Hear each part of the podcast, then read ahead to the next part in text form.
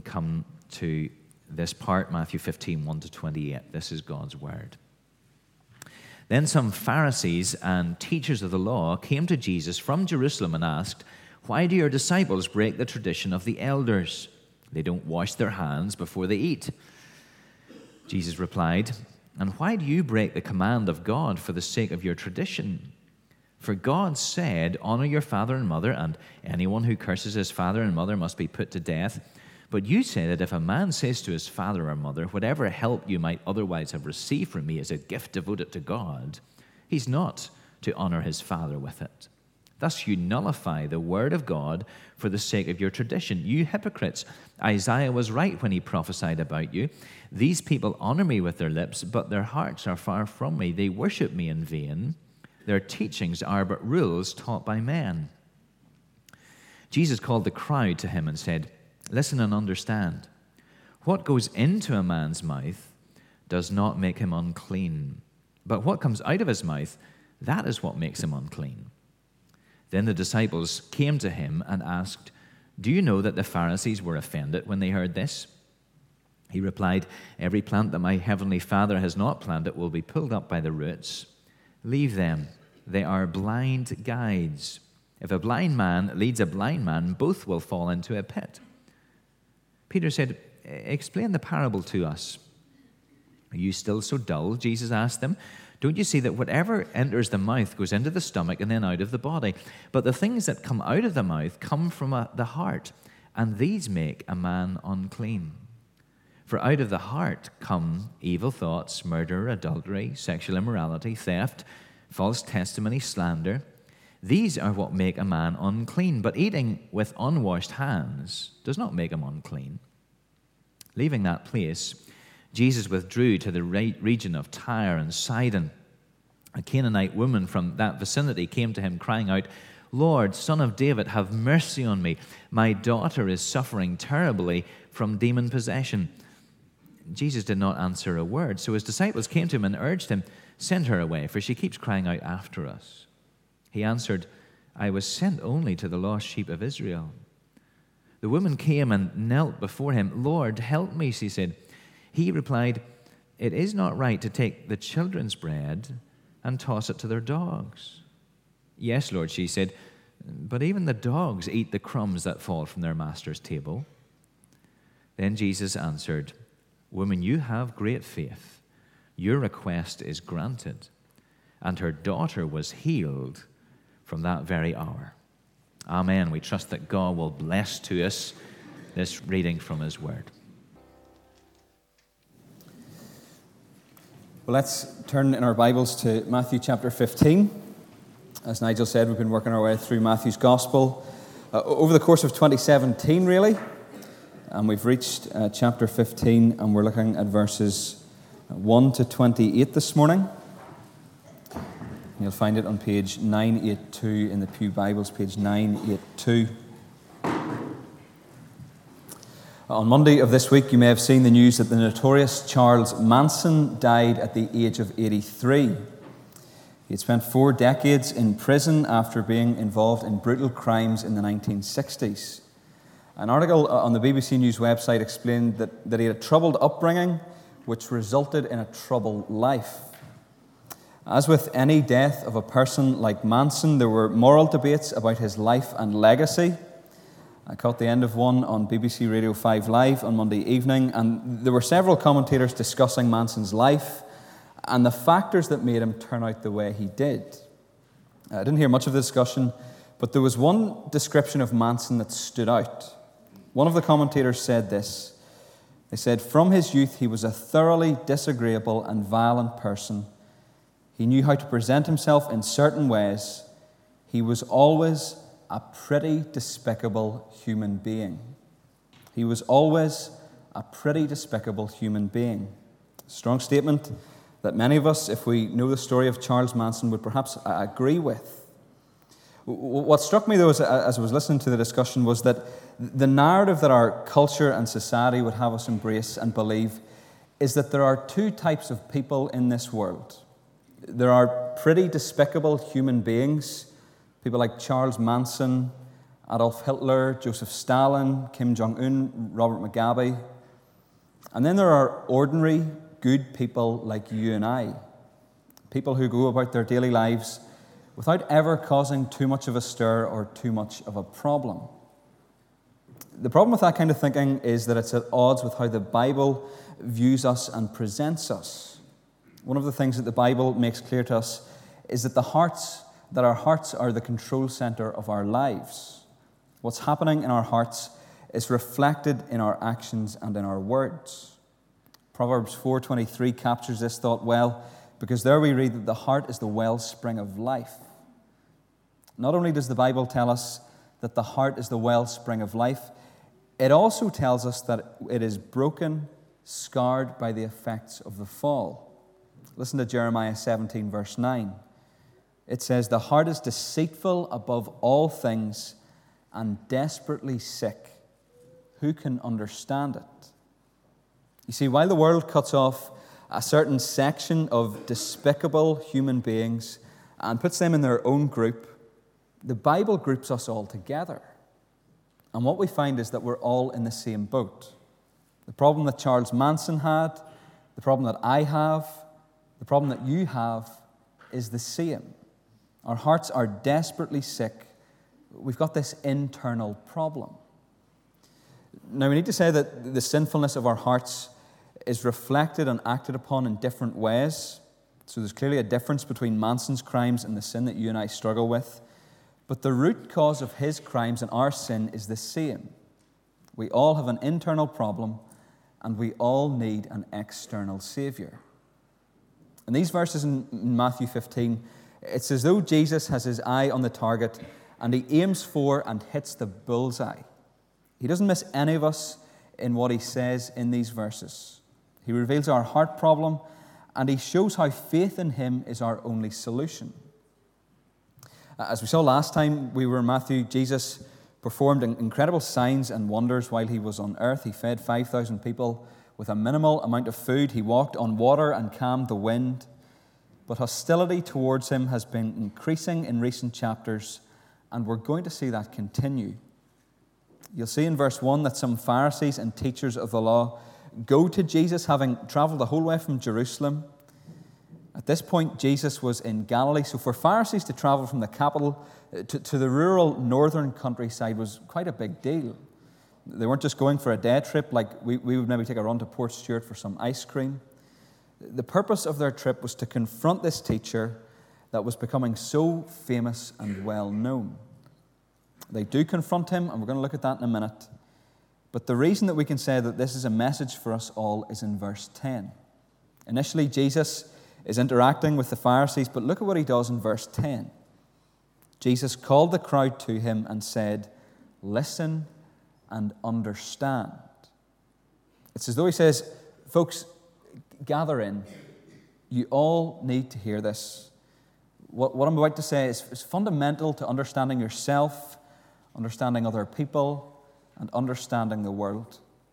And what he says in these verses is that we have a problem that only he can solve. And so, what we're going to do this morning is look at these verses and think about those two broad points that we've mentioned already, points that we all need to understand and take on board. We're going to think about the internal problem we have and the external Savior we need. So, first of all, Jesus tells us about the internal problem we have in verses 1 to 20. As we've said already, a deputation of Pharisees uh, land in Galilee to, to confront Jesus.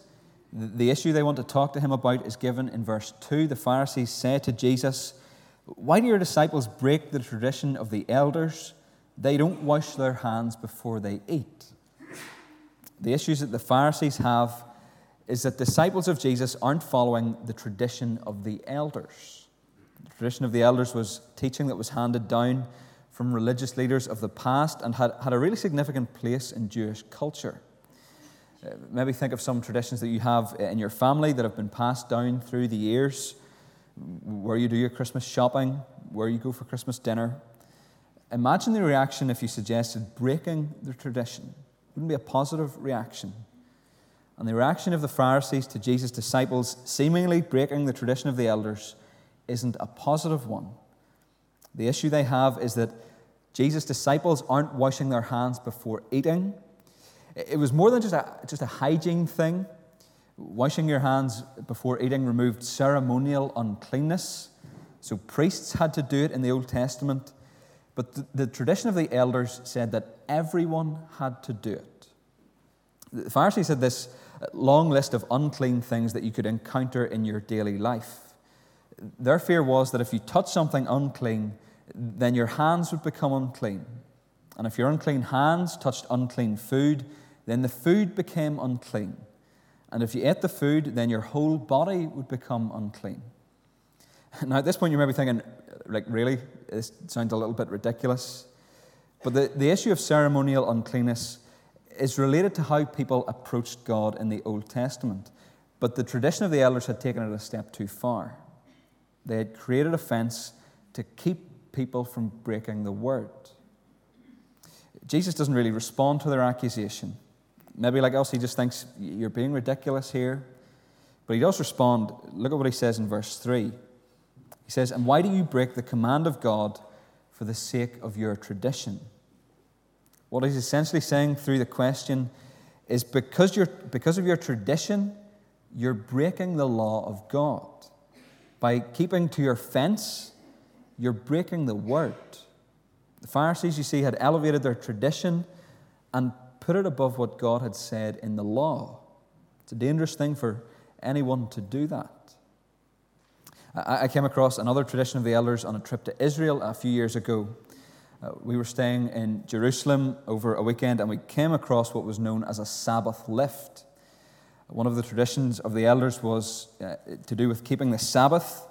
Uh, and what the tradition said was that you, you, to make sure that you didn't break the Sabbath, you couldn't light a fire.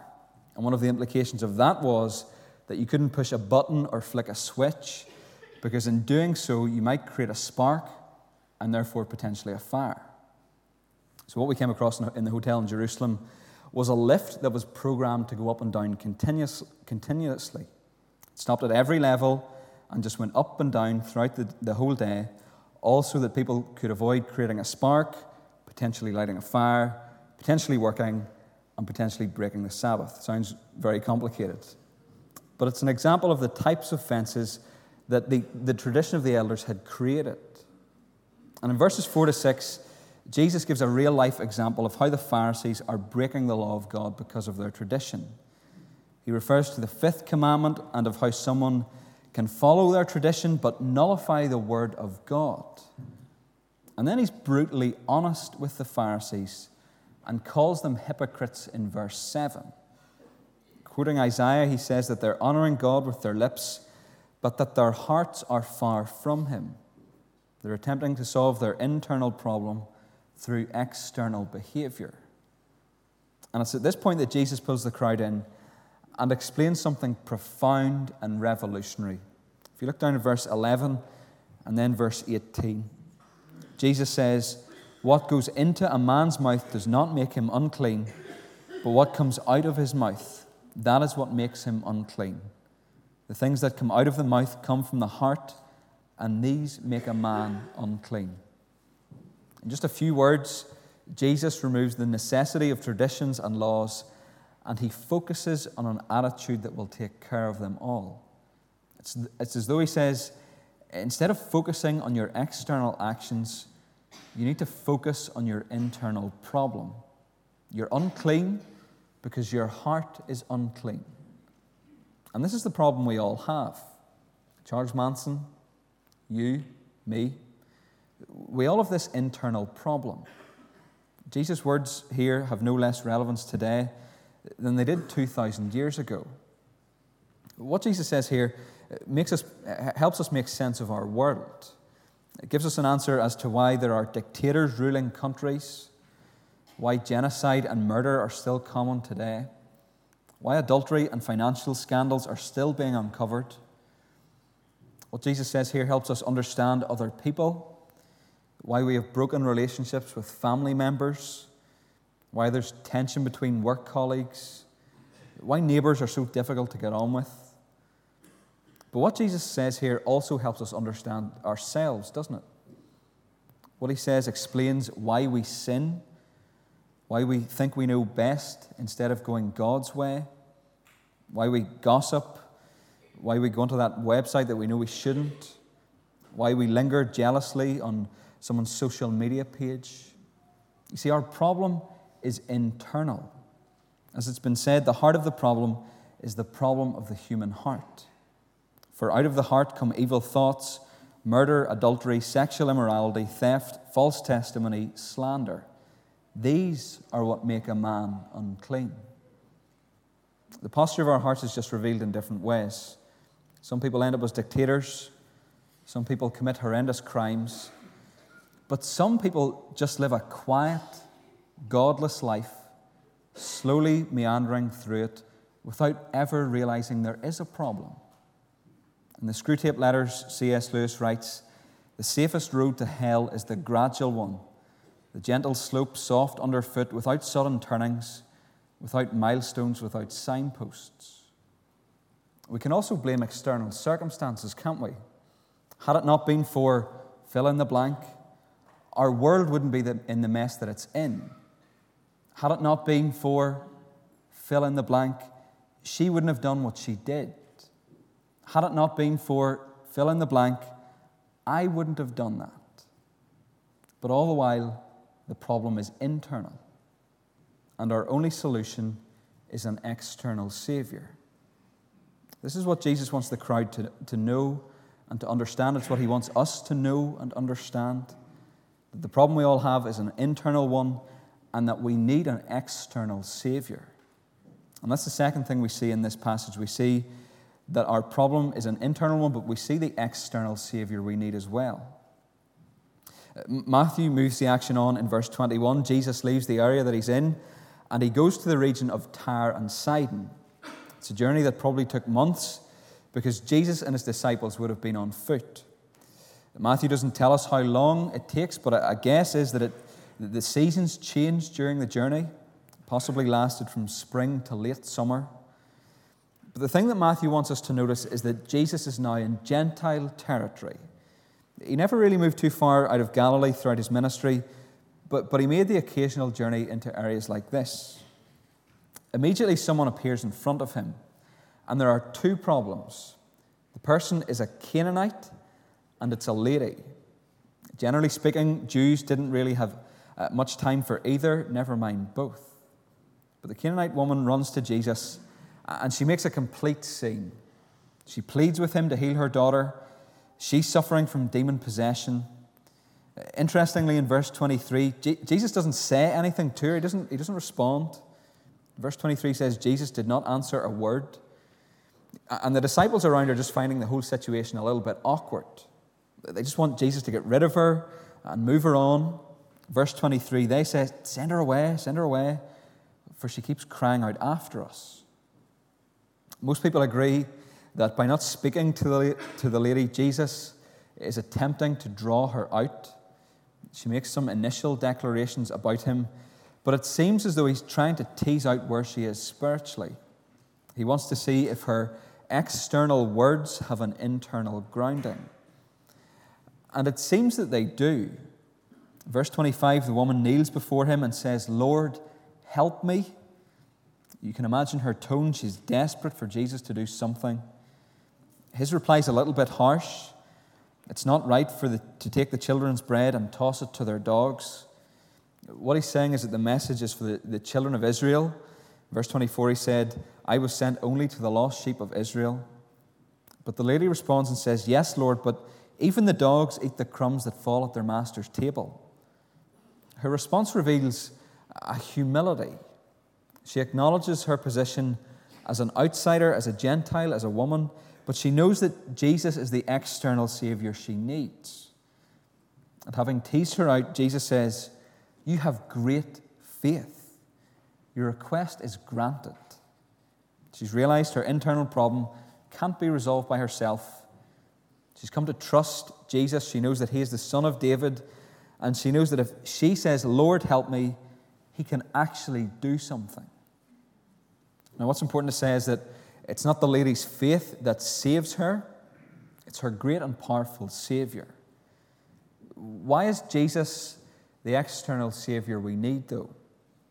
Well, as is revealed in how he heals the Canaanite woman's daughter, in verse 28, we're told, and her daughter was healed from that very hour. Jesus is able, able to heal the girl from a great distance without even seeing her.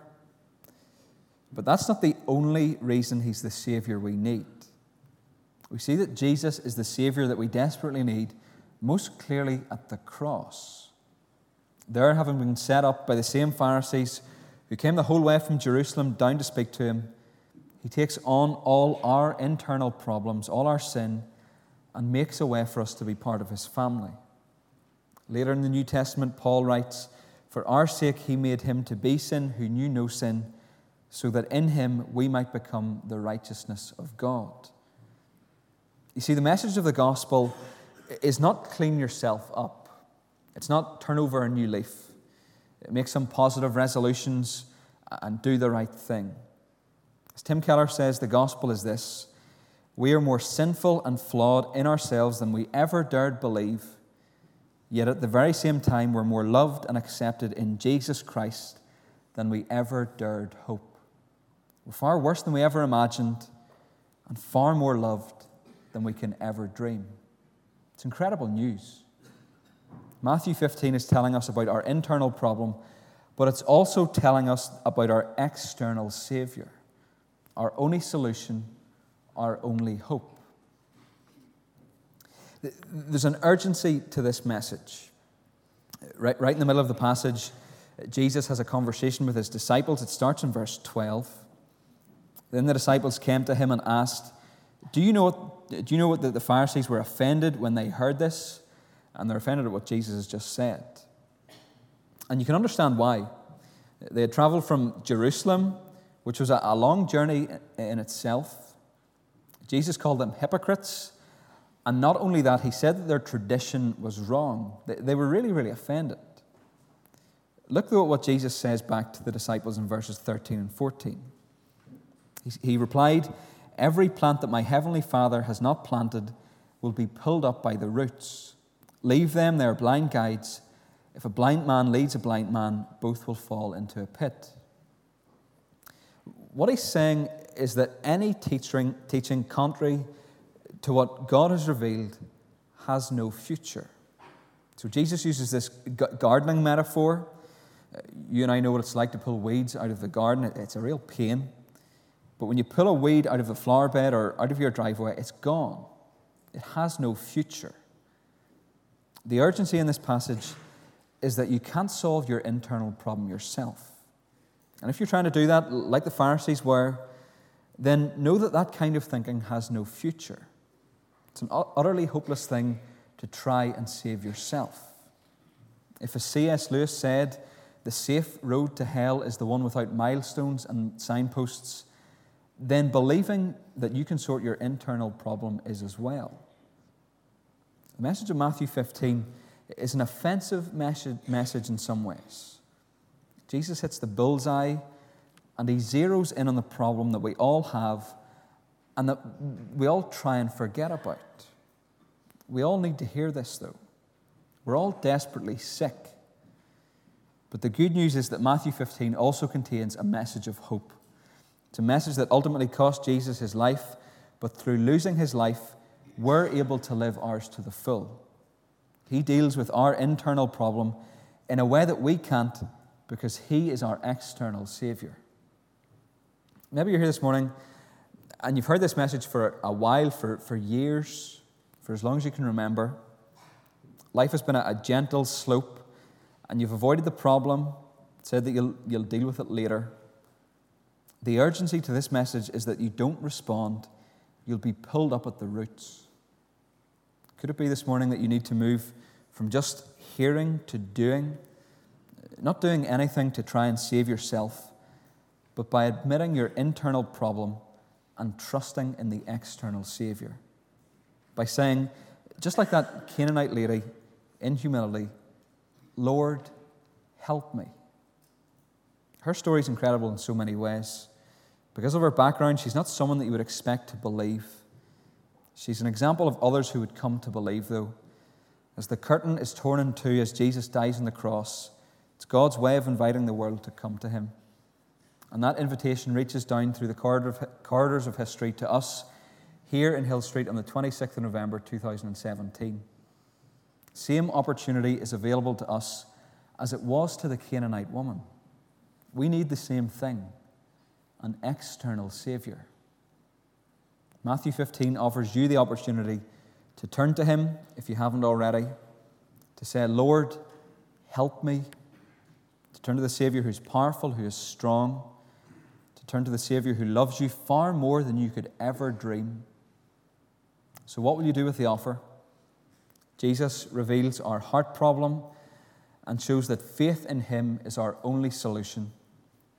Can only understand the world, others, and yourself by embracing and believing the truth of these verses that you have an internal problem and that you can only be saved by Jesus, the external Savior. Let's take a moment to pray together.